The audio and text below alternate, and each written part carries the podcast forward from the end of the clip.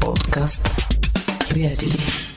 И сега нека продължим с последователността, която имаме, и тя е свързана с църквата в Тиатир. Това е четвъртата църква, може би, не може би, а по средата между седемте църкви. Интересно е, това е послание, бих го нарекал, което е най-дълго, и затова ми се иска нека да чуем текста. Откровение втора глава от осемнайсети до двадесет и девети стих. До ангела на Тиатирската църква пише, и това казва Божият син, който има очи като огнен пламък и чието нозе приличат на лъскава мед. Зная твоите дела и любовта, вярата, служението и дълготърпението ти, и че последните ти дела са повече от първите. Но имам против тебе това, че търпиш жената Иезавел, която нарича себе си пророчица, да учи и да прелъгва моите слуги да блудстват и да ядат идоложертвено. И дадах и време да се покае, но тя не иска да се покае за блудството си. Ето, ще я хвърля на болнично легло, а онези, които прелюбодействат с нея, ще потопя в голяма скърб, ако не се покаят за своите дела. И чадата й ще убия с мор. И всички църкви ще познаят, че аз съм, който изпитвам вътрешностите и сърцата, и ще въздам на всеки според делата му. А на вас, останалите в Тиатир, които не поддържат това учение и които не са познали дълбините, както те ги наричат, на Сатана, казвам, няма да наложа на вас друг товар, но дръжте онова, което имате, докато дойда. И на този, който победи и който пази моите заповеди до край, ще дам власт над народите, и той ще ги управлява с железна тояга, и те ще струшат, ще се струшат както гранчарски съдове. Както и аз получих власт от отца си, и ще дам зорницата. Който има ухо, нека слуша какво говори духът на църквите. Амин. Миналата неделя ние слушахме посланието, което Бог лично отправя до църквата в Пергам. Има една интересна връзка, на която не бих искал да се спирам, защото има много неща, които можем да говорим за Тиатир, но иска ми се само това да кажа. Още във втория стих, тринайсети стих на втора глава. Зная къде живееш, там, където е престола на Сатана.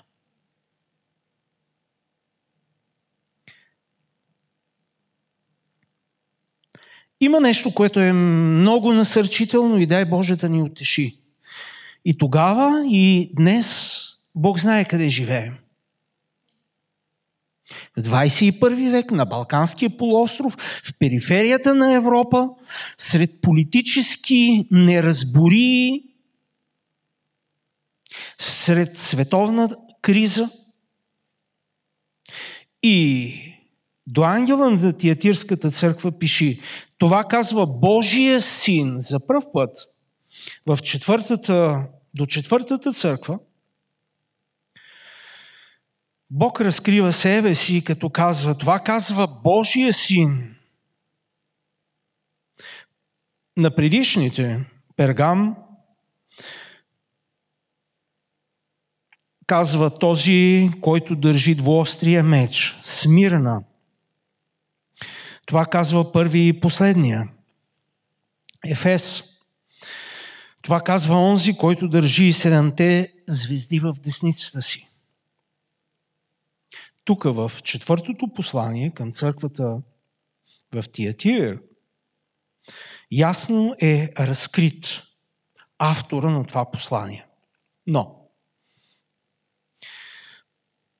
нека се върнем към географията, библейската география, къде е и какъв е град Тиатир. Няколко исторически сведения. Града е свързан, както повечето градове, с крепости, гарнизони и така нататък. Той се намира в един нисък проход, който свързва две долини на две реки и естествено първоначално той е граничен гарнизонен пост. По времето още на сирийския владетел Селевк I. По-късно Тиатир става част от Пергамското царство и като част от Пергамското царство през, хиляда, през сто тридесет и трета година преди новата ера той става част от Римската империя и разбира се, през цялото това време той се разраства като град. Интересно е, че той е част от римската пътна система от град Пергам до Лаодикия. На тая пътна артерия се намира град Тиатир. Днес от него е останало много малко. Днес този град в Турция, върху руините на този град в Турция, е съществува град Акхисар.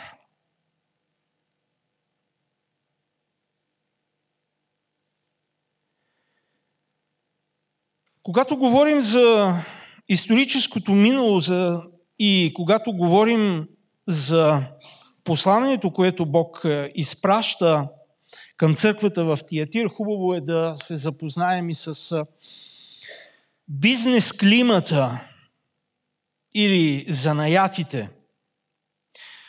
Още в Деяния на апостоли шестнадесета глава, в четиринадесети стих, когато апостол Павел е в Филипи, той там се запознава с една бизнес дама. Филипи се намира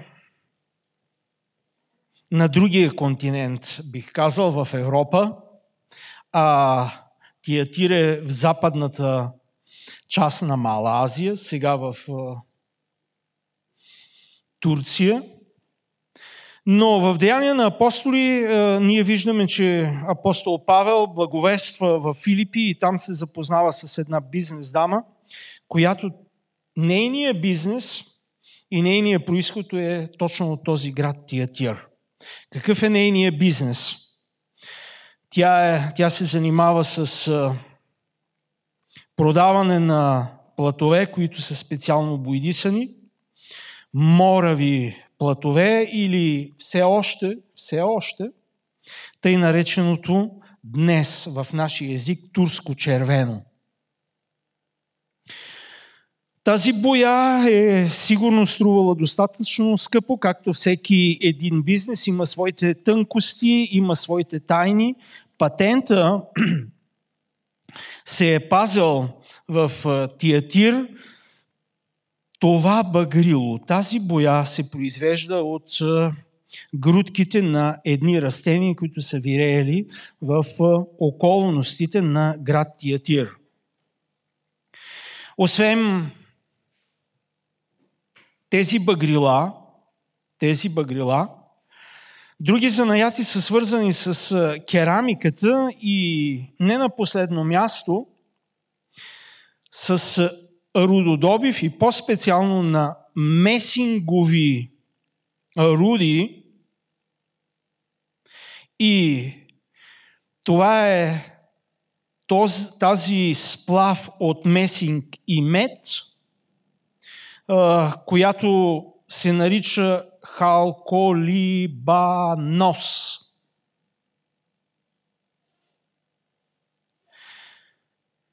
Нещо характерно между мед и месинг, и ние виждаме още в началото, че се казва: до ангела на Тиатирската църква пиши, това казва Божия син, който има очи като огнен пламък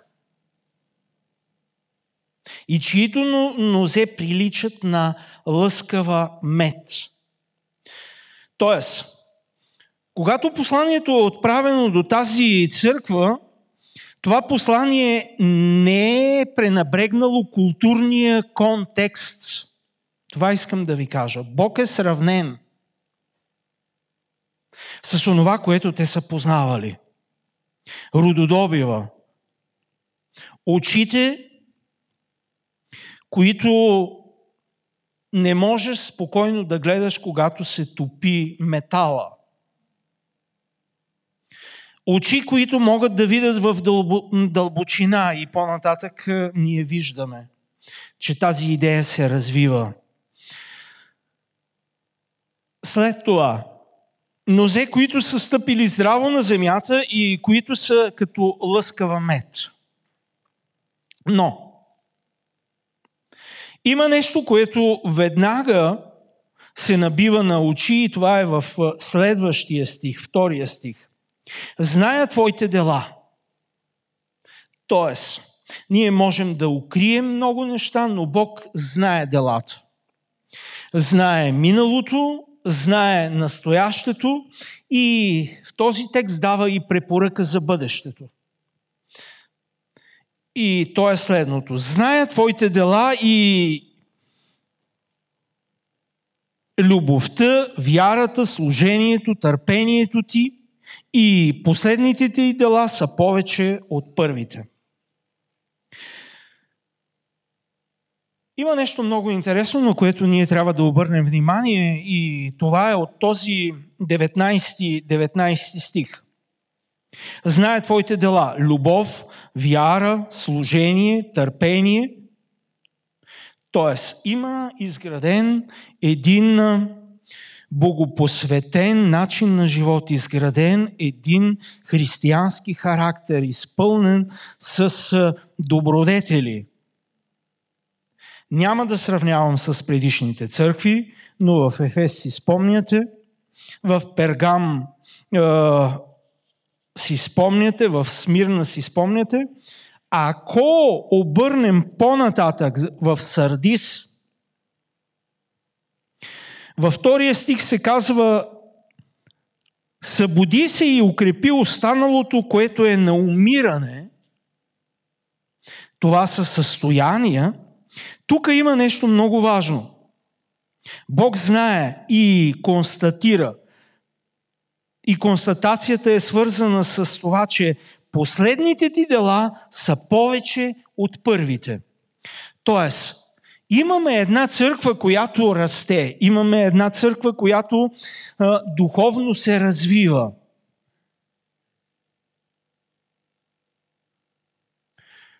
Можем да кажем, че това е църква в а, периода на зрялост. И независимо от това, че църквата се развива, делата и в настоящето историческо минало са били повече, Бог ги знае. двайсети стих е много категоричен. Но имам против тебе това, че търпиш жената Иезавел, която нарича себе си пророчица, за да учи и прелъгва моите слуги да блудстват и да ядат идоложертвена. Някак си несъвместимо. Бихме го нарекли, бихме го нарекли в една църква, която е зряла, да има незрели духовни практики.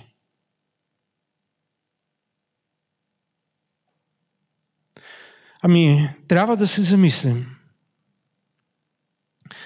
Много неща бих искал да кажа, но може би това ще бъде обект на няколко други проповеди. Сега ще маркирам само някои неща. Ако в деветнайсети стих вижте, знае твоите дела и изрежда любовта, вярата, служението и търпението ти. Търпението. В двайсети стих. Имам нещо против тебе, това, че търпиш жената Иезавел. Две състояния. В първото състояние търпението за вярата, устояването на богословските истини. И в двайсети стих имаме отново търпение, но търпение не на богословски истини, а търпение на човек, който има различно учение. Възможно ли е по някакъв начин човек, който търпи за вяра, църква, която устоява за вярата, да търпи и нездрави богословски практики и учения? Явно възможно е.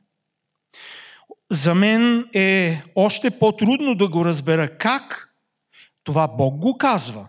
Не го четем в статистиката. Не, не ни го казва някой гост от изток или от запад. Какво става в нашата църква? Това го казва Господ Исус Христос. Твоите дела, последните ти дела са много повече от първите. Тоест, говорим за зрелост, говорим за посвещение, говорим за духовно разпознаване. Какво става и изведнъж? В двайсети стих имам нещо против тебе. И какво е това? Имам нещо против тебе, това, че търпиш жената Иезавел, която нарича себе си пророчица, да учи и да прелъстява моите слуги, да блудсат и да ядат идоложертвено. Този стих има страшно богато съдържание. Само маркирам. Търпиш жената Иезавел. Дали тази жена наистина се казва Иезавел, ние не знаем. Но може би църквата в Тиатир и името на тази дама, пророчица, както тя нарича себе си, би трябвало да накара вярващите в Тиатир, а и нас днес, да си спомним старозаветната история за една друга авторитетна жена, която е жената на цар Ахав, която има същото това име. И тя има същите тези претенции. Същите тези претенции. Иезавел, която нарича себе си пророчица. Нарича себе си. Има пророци, и в Деяния на апостоли, и в посланията, и в Стария Завет, които Бог ги нарича, че те са пророци. Но както и днес, така и по времето на Откровение е имало и такива пророци, които наричат, наричат себе си пророци. Църквите и тогава и днес трябва да разпознават кои наричат себе си пророци, апостоли, служители, учители, и тези, които Бог ги е поставил като такива. Това, че говориш боговдъхновено, това, че говориш с власт и авторитет, това, че другите те слушат, моят въпрос е защо те слушат, по-нататък ще се опитам да дам много кратък отговор. И още сега ще го кажа. Ами, защото в последните дни апостол Павел казва, ще си натрупат учители по своите страсти. Затова ги слушат. Но тук виждаме, която нарича себе си пророчица. Бог не казва, Исус Христос не казва, че тя е пророчица, но нарича себе си, че е пророчица. И разбира се, ние съзнателно и доброволно я приемаме, или църквата в Тиатир я е приела като такава пророчица. И какво прави тази пророчица? Вижте, която нарича себе си пророчица да учи. На кого разрешаваме в църквите да учи? Какво и тогава и днес се учи в църквата? Ученето не е със същото семантично съдържание, което днес ние влагаме. Ходиш на училище, чуваш информация, дали ще я изпълняваш или не, е друг въпрос. Да, за жалост, повечето от нас ходиме на църква, чуваме информация, дали я изпълняваме или не, това е друг въпрос. Не, не, това не е учене. Това не е учене. Ученето е свързано с посвещение, ученето е свързано с натрупване на знания. И не само това, но когато дойде конкретна житейска ситуация, тези знания трябва да бъдат приложени, за да разрешат определена, библейс... определена житейска ситуация. Иначе ученето за какво те ползва? Нали така? Ако знаеш таблицата, а не можеш да си направиш сметка, това, че я рецитираш като стихотворение таблицата, какво те ползва? Освен, че учи, което е много повече от информация, а е разрешаване на житейски проблеми, има и още един много интересен глагол. И кой е той? Учи и прелъгва. Прелъгва. Истинският пророк не прелъгва. Истинският пророк говори Божието Слово. Той учи какво трябва да се направи, по какъв начин трябва да се направи, кой е Бог, какъв е неговия характер, какво изисква от нас, какво не допуска да се прави от нас, но не прелъгва. Но тази дама, която говори авторитетно, която учи, има нещо, което и прелъгва. Опитвам се да дам и съвременно приложение. Свидетел съм от диапазона на моята възраст да кажа, че в много църкви, много служители и много служения, освен че учат, също и прелъгват. Прелъгват. Прелъгват и защо ме или ни прелъгват? Защото ни говорят неща, които ние искаме да чуем. Защото не сме научили богословските истини такива каквито са, защото не приемаме богословските истини такива каквито са, а искаме учители, които да ни пророкуват според нашите страсти. Разбира се, това е много кратко обяснение. И днес го има, и ще продължава да го има. Но аз казвам само толкова, за да отметна, че ние имаме лична отговорност. Някой ни излъга. Някой ни излъга и днес, последните трийсет години, много лъжи се изказаха в някои църкви, съжалявам. Но много лъжи, аз съм свидетел. Много лъжи. Да, отговорно е духовното ръководство и пастирите на църквата, че държат такива пророци или такива учители. Но имаме и лична отговорност ние, че слушаме такива пророци и такива учители. Защо ги слушаме? Защото това отговаря на нашите лични търсения и потребности. Ние искаме Бог. Отново ще кажа, спомням си една дама, която каза: Бог мен много ме глезурка. Казвал съм го и пак ще го кажа. Оня, който има очи като като огнен пламък и краката са му като лъскава мед, ще глезурка мене и тебе. Да, но това беше свидетелство в църква. И аз бех човека, който и дадах възможност да каже това свидетелство. Бог мен ме глезурка. Не, не, Бог не глезурка никого. Бог иска да изгради характер, богопосветен характер. Какво става? По-нататък. Учи и прилъгва моите слуги да блудстват и да ядат идоложертвено.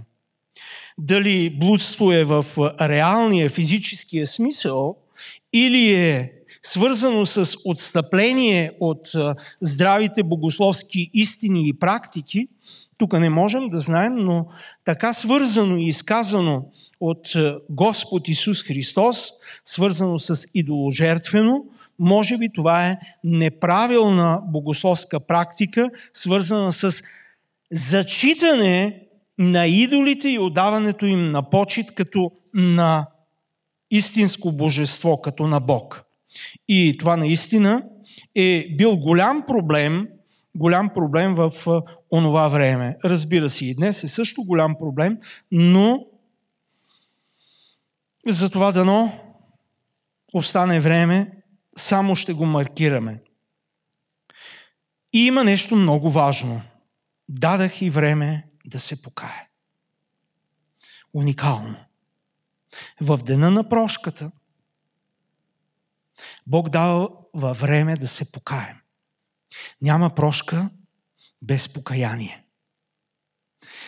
По някой път, за жалост, и в църквите ние практикуваме прошката, както обикновено онези, които пътуват с градския транспорт в час пик. Става блъсканица и някой те настъпи. Ей, прощавай ми, настъпихте. Не, това е добре, ако го има, но прошката е много повече. Промяна на начина на поведение. Обръщане не на триста и шейсет градуса, а на сто и осемдесет в обратна посока. Покаянието и прошката върват ръка за ръка. За да се покаеш, ти трябва да знаеш пред кого първо се покайваш, второ, защо се покайваш и да вземеш твърдото решение, след като се покаеш, какво ще правиш. Да не се получи оная българска поговорка. Преоблекал се алия, огледал се и пак в тия. Тоест имаме някакво събличане, едно упражнение, но нямаме промяна, нямаме смяна на дрехите. Да бъде благословено името Господне. Какво казва текста? Дадах и време да се покае, но тя не иска да се покае за блудството си. Бог е благодатен. Дава време за покаяние. Наша лична отговорност е какво ще направим с това благодатно време. И продължава. двадесет и втори стих. Ще я хвърля на болнично легло, а онези, които пролюбодействат с нея, ще потопя в голяма скърб, ако не се покаят за своите дела. Бог има начини и Той използва един подход. Да я хвърли на болнично легло. Не за да я накаже, а за да даде шанс чрез физическо страдание да бъде благословено името Господне. И отново, как ние интерпретираме настоящата ситуация? Виждате ли как Бог градира своя подход, продиктуван от дълбока любов, свързана с вечната ни перспектива и нашето покаяние. Дадах и време да се покая. Следващата стъпка на Бога е каква? Болнично легло. Тя да се покая и онези, които са част от нея, от нейния екип, нейните последователи, да се покаят за своите дела. И накрая, ако и това не стане, чадата й ще убие с мор. Едва ли става въпрос за нейните физически наследници, но може би онези, които следват нейния пример, които са деца на това служение, деца, част от пророческото служение или пророчески ученици, ще убие с мор. И вижте, и всичките църкви ще познаят, че аз съм, който изпитвам вътрешностите и сърцата и ще въздам на всеки според делата. В този стих ние виждаме, че това няма да стане някакси скришно, това няма да стане натъмно. Това ще стане достояние на всички, може би, останали седем църкви, до които имаме послания с различни съдържания. Тоест, това служение на тази пророчица, която нарича себе си Иезавел, явно е било достатъчно публично и всичките църкви. Каква е целта на Бога? Не да убие тая лъжепророчица и нейните последователи. Той това ще направи, след като са изчерпани всички възможности, които Бог е дал. Но крайната цел е да познаят останалите превенция, че Господ е Господ, че изпитва вътрешностите, защото може би има такива, които се двоумът. Има може би някои, които казват, абе, това пророческо слово, адано да е вярно, и отстъпват от здравото учение, но Бог е оне, който и онези, които отявлено споделят нейното пророческо виждане, отявлени са защитници на нейната богословска традиция или богословско виждане, но има и други, които се съмняват. Има други, които и те се прелъгват, но още не са излъгани. Божията крайна цел не е да унищожи човека. Божията крайна цел не е, както ние си мислим, да възтържествува истината по един победоносен начин. Не, не. Бог иска хората да разберат кой е Бог всъщност, каква е истинската негова цел, каква е неговата мисия. И неговата мисия ние виждаме. Дадах и време да се покая, но тя не искаше. Ето, втори шанс.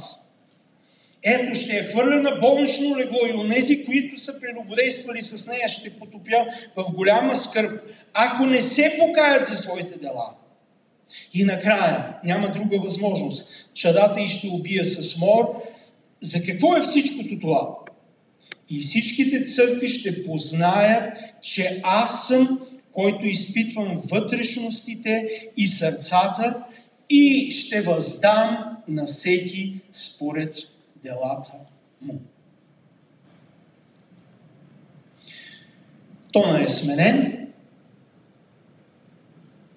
и в двадесет и четвърти стих, а на вас, останалите в Тиатир, които не поддържате това учение и които не са познали дълбините на Сатана, казвам, няма да наложа на вас друг товар, да бъде благословено името Господне. Няма да наложа на вас друг товар. Колко чудно! Каква утеха? Каква дълбока перспектива? Сам Бог казва, няма да наложа на вас друг товар.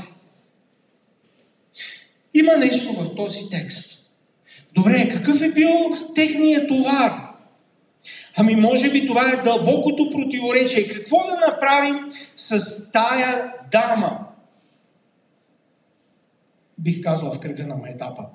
Добре, че в двадесет и първи век, отново казвам в кръга на майтапа, на жени не се позволява в църквата да получават. Отново казвам в кръга на майтапа.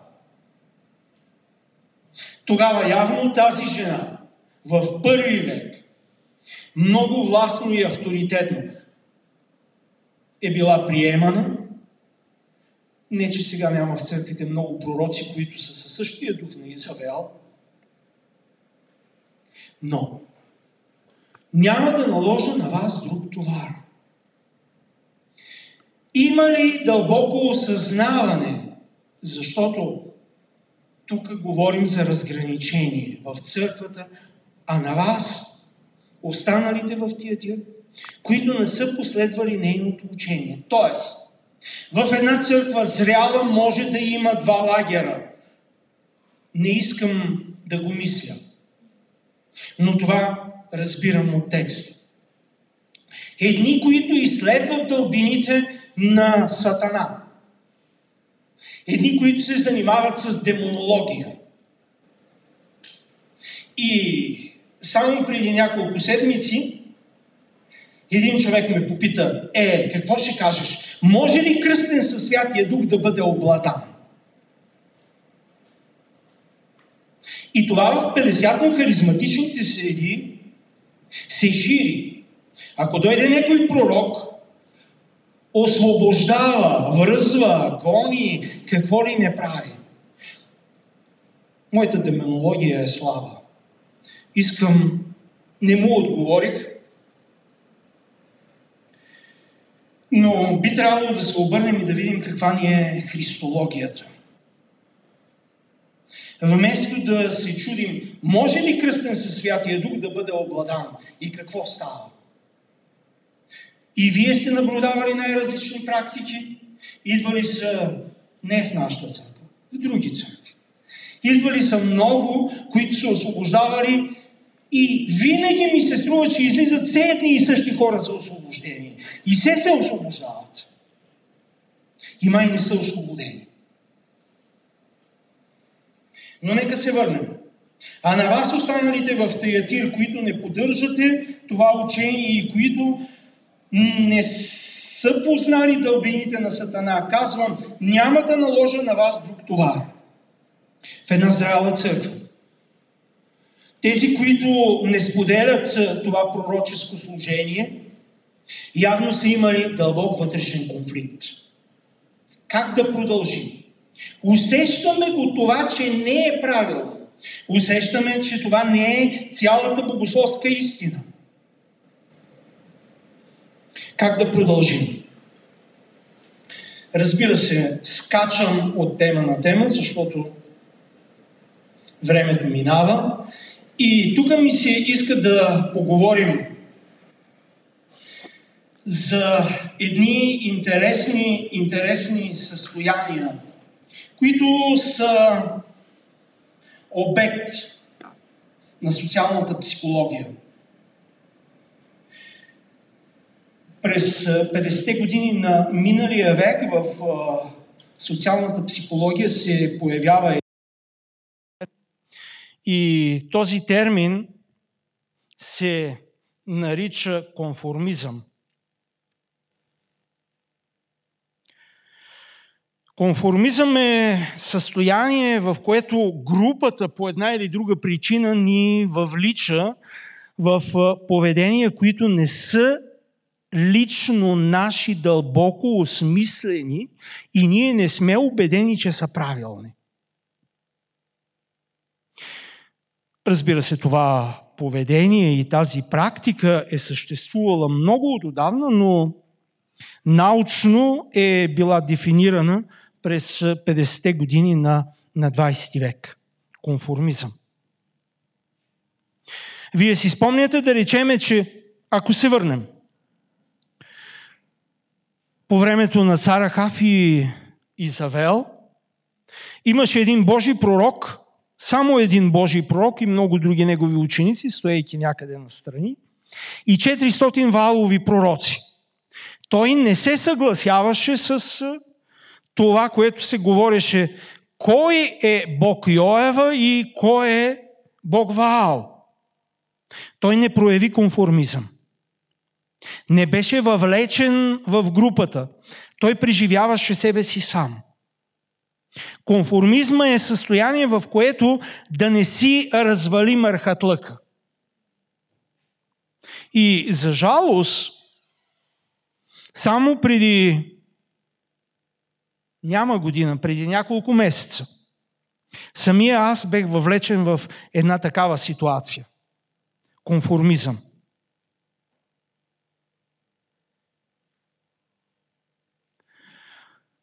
Конформизма е състояние на личността, което не иска да се противопостави на групата. Няма да се спирам, който искам, може да влезе в чичо Google, може да види. Но конформизма е състояние психологическо на личността, с която ние се борим в нашите църкви. Бе, да го кажа ли? Как да го кажа? Как ще го разберат? Как да устоявам тази богословска истина? Добре де, се аз ли да бъда? Се аз ли да бъда? Не, имаме ги такива състояния. Вие си спомняте в Стария Завет.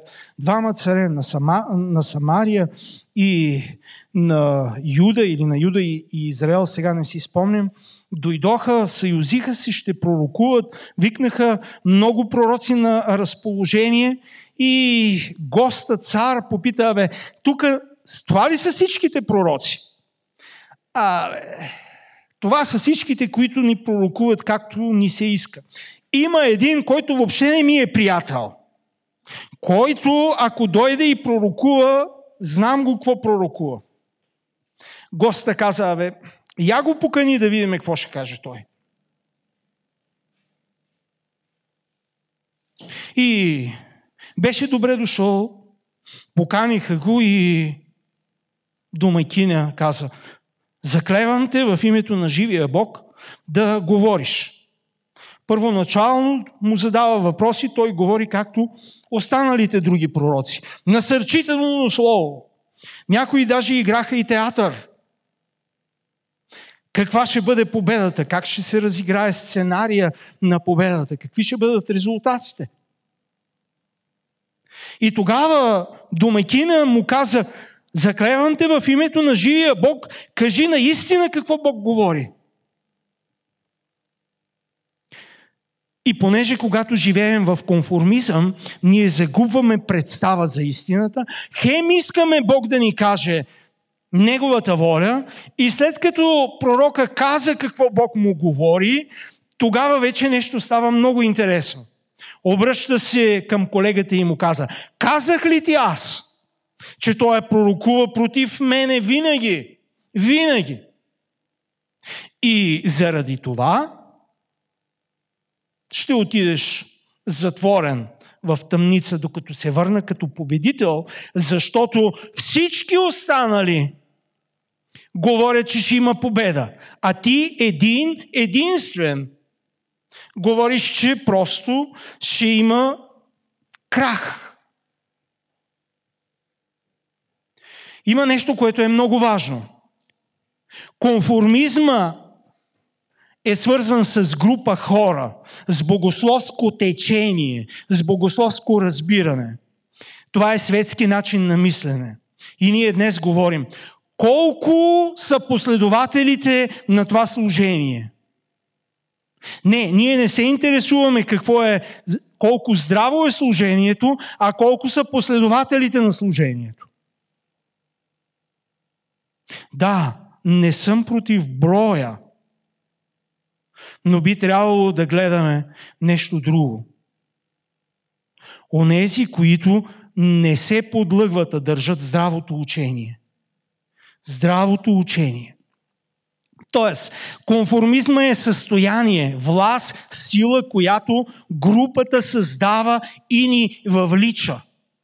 И днес в двадесет и първи век в много църкви, в много църкви конформизма съществува. Но ние нямаме силата да се изправим и да кажем: не, не, това не е истина. Самия аз ви казах преди шест-седем месеца. Просто някой го каза, друг го потвърди. Искаше ми се да стане и аз да го кажа.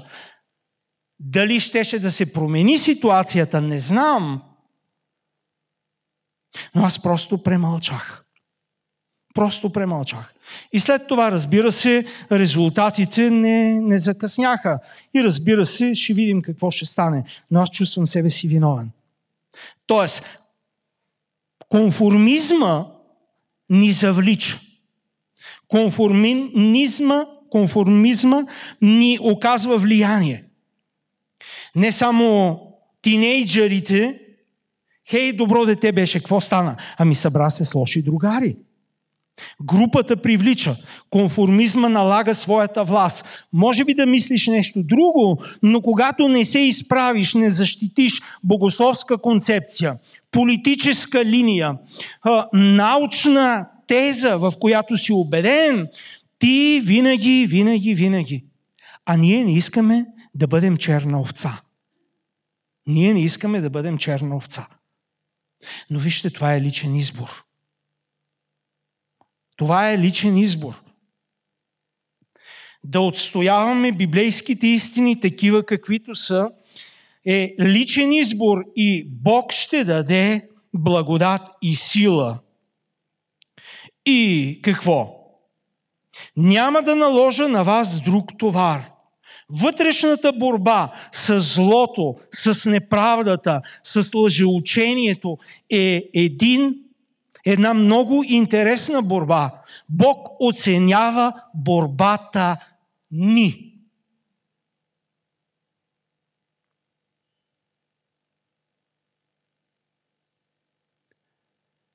Бог няма да наложи повече товар, освен вътрешно да не сме съгласни.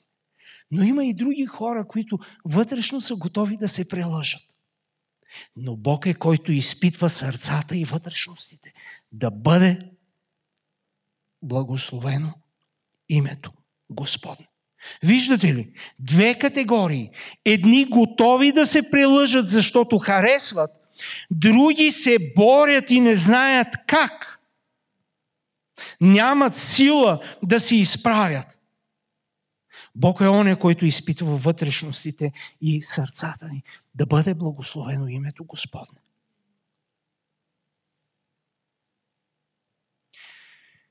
Добър би бил този въпрос. Кой си ти? Кой съм аз? Готов да се излъжа с едно пророчество? Или нямам сила, не го приемам, гласно да застана на истината на Божието Слово. Това е вътрешна борба. Нека Бог благослови и укрепи онези, които се борят и дълбоко вътрешно са убедени, без на глас да кажат, че не са съгласни. И какво казва? двадесет и пети стих.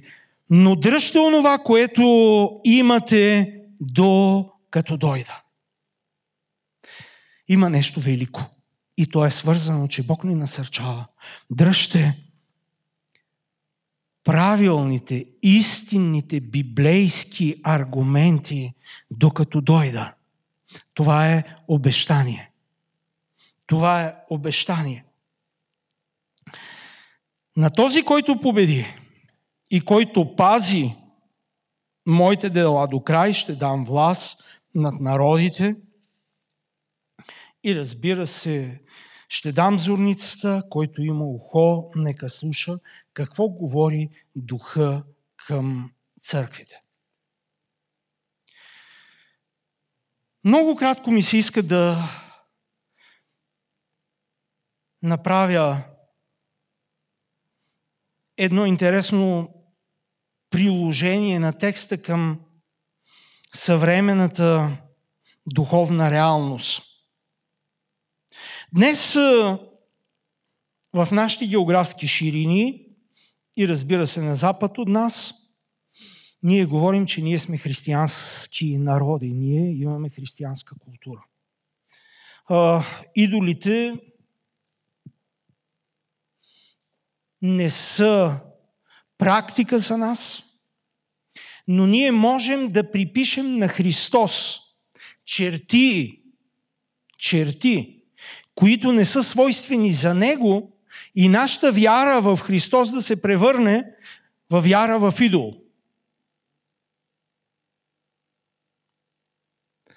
Вярата в идола, може би по-нататък във времето ще стане, ще имаме възможност да видим какво представлява идола, каква е вярата на старовременните хора в идола. Идола ние знаем от Божието Слово, че е продукт на човешки ръце. Пророк Исаия е този, който като че ли най-много говори и дава представа за това, че идола е нищо, той е продукт на човешки ръце. Ние хората имаме нужда да изградим божество. Ние сме създадени да търсим нещо свръхестествено и когато не го търсим в правилна посока, сме склонни да изградим идоли. Било то от камък, било то от метал, било то от дърво. Идола сам по себе си, като човешко творение е нищо, но нашата духовна насоченост към идола отключва възможности на тъмните сили да оказват влияние върху нас.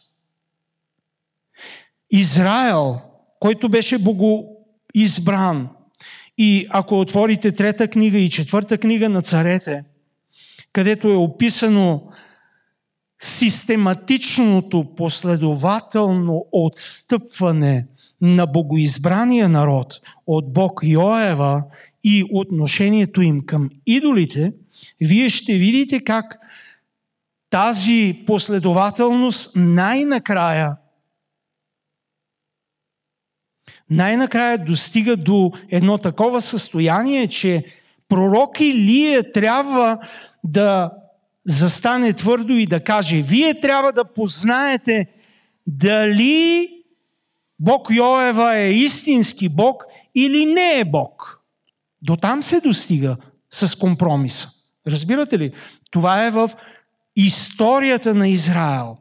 И отстъплението в нашия личен персонален живот не е изведнъж ставаш богопротивник, то става постепенно, систематично. Когато аз съм конформист, когато нямам сила да изразя богословското си разбиране и богословската си позиция, отстъпвам постепенно, постепенно, постепенно и отпадам от благодата на Господ Исус Христос.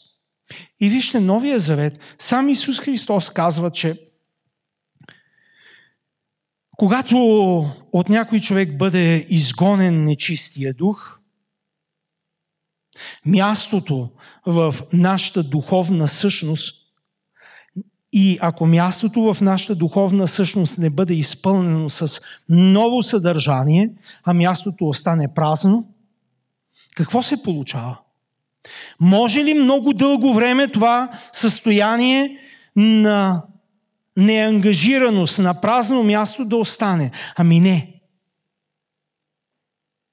Он е нечист дух, казва Исус Христос, като обикаля, връща се и когато види мястото празно, той влиза. Не. Отива и взима със себе си компания. Отива и взема със себе си компания.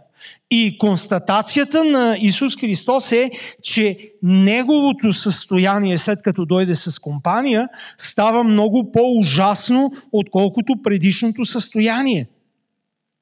Та, може ли кръстен със Святия Дух да бъде обладан от демони? Може ли човек, който говори езици, Ми не мога да ви кажа, това говори Божието Слово, ако ние не се изпълваме постоянно със Святия Дух. Ето едно неправилно разбиране. Аз съм кръстен със Святия Дух и говоря езици през хиляда деветстотин и еди коя си година. Нямам нищо против. Изпълваш ли се всеки ден със Святия Дух е библейския въпрос. Ние започваме, ние се раждаме някога. Както всеки един има своята дата на раждане. Появяваме се на белия свят. Но ако не се грижим за едно бебе, ако не създадем подходящите условия, ако не полагаме грижи според възрастта и според даденостите, които той има, ако той е спортна натура, а ние го караме да бъде художник, ако той е спортна натура и ние, е, ние му купим цигулка и трябва по три-четири часа да свири на цигулка, ние сме длъжни да разпознаем какви са неговите дарби и таланти. Тоест, личната ни отговорност за развитие, а не кога сме родени. И личната ни отговорност за развитие е свързана с ежедневното изпълване със Святия Дух, защото ние можем да сме освободени, както оня, който е освободен от злия дух, но ако не се изпълваме със Святия Дух, има опасност. Има опасност нашето състояние да бъде променено. И това е наша лична отговорност. Това е лична отговорност на църквата, на духовните служители. Затова, какво да направим с конформизма в двадесет и първи век? Първото нещо, трябва да не се съгласим с конформизма. Трябва да имаме вътрешна борба. Но понеже тук сме в София,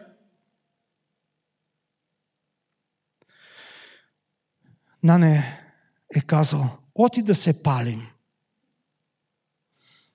Оти да се палим, като трябва да изгаснем. Аз ли ще оправя църквите? Не, не. Дали ще оправим църквите, не знам. Но ние трябва да отстояваме истините на Божието Слово. И тук е удобно и подходящо да кажем амин. Ние сме длъжни да отстояваме Божията истина. И за това сме отговорни. Вътрешна борба, факт не успорим. Но Бог е оня, който изпитва сърцата и мислите ни. Да бъде благословено името Господне. А на оня, който победи, Бог обещава. Бог обещава да бъде възнаграден. Нека служим на Бога не заради възнаграждението, но нека служим на Бога заради дълбокото убеждение, че Неговото Слово е истина и ние сме приели тази истина за водеща в нашия живот. И понеже днес е ден на прошка, ми се иска да завършим с молитва. Молитва Бог да ни прости тогава, когато сме премълчавали, а сме имали дълбоко знание, че истината по някакъв начин аз и вие не сме я издигали на нужното ниво. Да, за жалост и в църквите не винаги истината стои на първо място. За жалост в някои църкви не винаги се говори истината. И особено да говориш на пастир или пък на учител, или па не дай Боже на пророк, да му кажеш, че това пророческо слово не е от Бога, наистина трябва водителство от Святия Дух. Но нека се молим, тогава, когато сме премълчавали, тогава, когато ни е било неудобно, тогава, когато заради нашия личен комфорт, или както казва Шопа, оти да се паля, като трябва да гасна. Не, ние трябва да горим, защото Божието Слово е истина. И ако ние вярваме в тази истина, ако е необходимо, да изгорим, да изгорим заради истината. Бог да ни благослови. Амин. Святи и праведни Боже, днес ние се обръщаме към себе си, обръщаме се и към Тебе. Молим Те да ни простиш. Тогава, когато не сме отстоявали до край истината на Твоето Слово. Тогава, когато конформизма ни е карал да премълчим, да затворим очи, да преглътнем, защото често пъти мислим, че едва ли ние можем с нашия глас да направим нещо различно. Боже, Ти си ни призвал да бъдем свидетели за Тебе. Ти си ни призвал да бъдем свидетели на Твоята истина, на Твоето Слово. Молим Те, прости ни. Тогава, когато заради личния си комфорт ние премълчаваме истината. Молим Те, направи ни хора, които не се притесняват, които не се съобразяват от групата, които не преживяват натиска на групата. Боже мой, нека тежестта ни бъде свързана с това да говорим истината и само истината. Нека радостта ни бъде не в това, че хората ще, ще ни отхвърлят, а в това, че ние отстояваме Твоята истина и правда. Господи, Ти за нас, съвършения и праведния, промисли спасение. Прости ни греховете, даде ни надежда за вечен живот. Боже, Ти си този, който изпитваш вътрешностите и знаеш намеренията ни. Смирено Те молим. Прости ни тогава, когато превълчаваме истината и се съобразяваме с богословски неуместни твърдения. Молим Те в името на Исуса Христа. Святия Твой Дух, нека ни даде сила и стоим твърдо за Твоята истина. В името на Исуса Христа.